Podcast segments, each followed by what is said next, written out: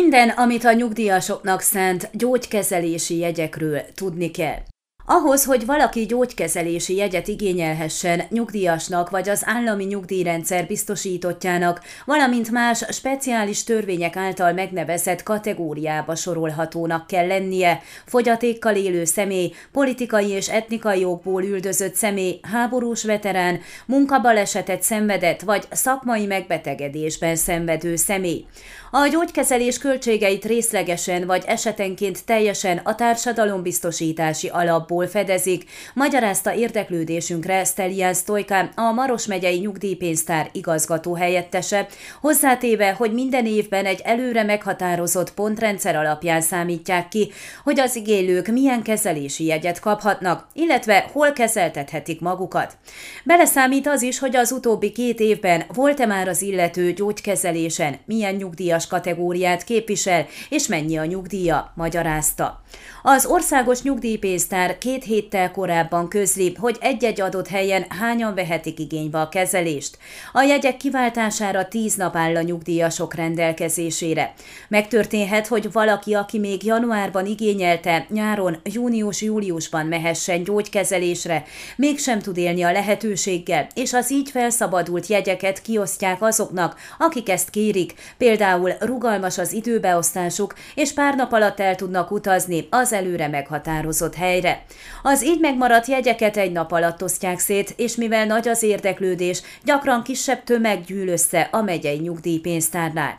Az a cél, hogy ne maradjon felhasználatlanul egyetlen kezelési jegy sem, tette hozzá Stelian Stojka. A kezeléseket igénylők többsége olyan helyet választ, amely közel van a lakóhelyéhez, tudtuk meg. Például a Maros megyeiek Szovátán szeretnék kezeltetni magukat, míg a Hargita megyeiek számára Tosnát fürdő a legnépszerűbb helyszín. Csak hogy ezekre az üdülőtelepekre évről évre kevesebb jegyet bocsátanak ki.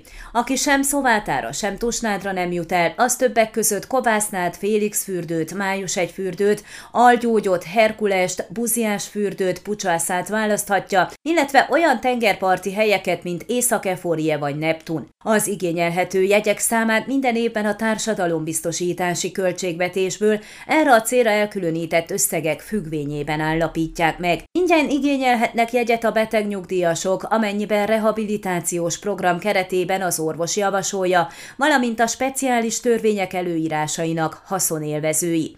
Egy bizonyos összegű hozzájárulás befizetése ellenében részesülhetnek gyógykezelés kezelésben a nyugdíjasok, illetve az állami nyugdíjrendszer biztosítottjai.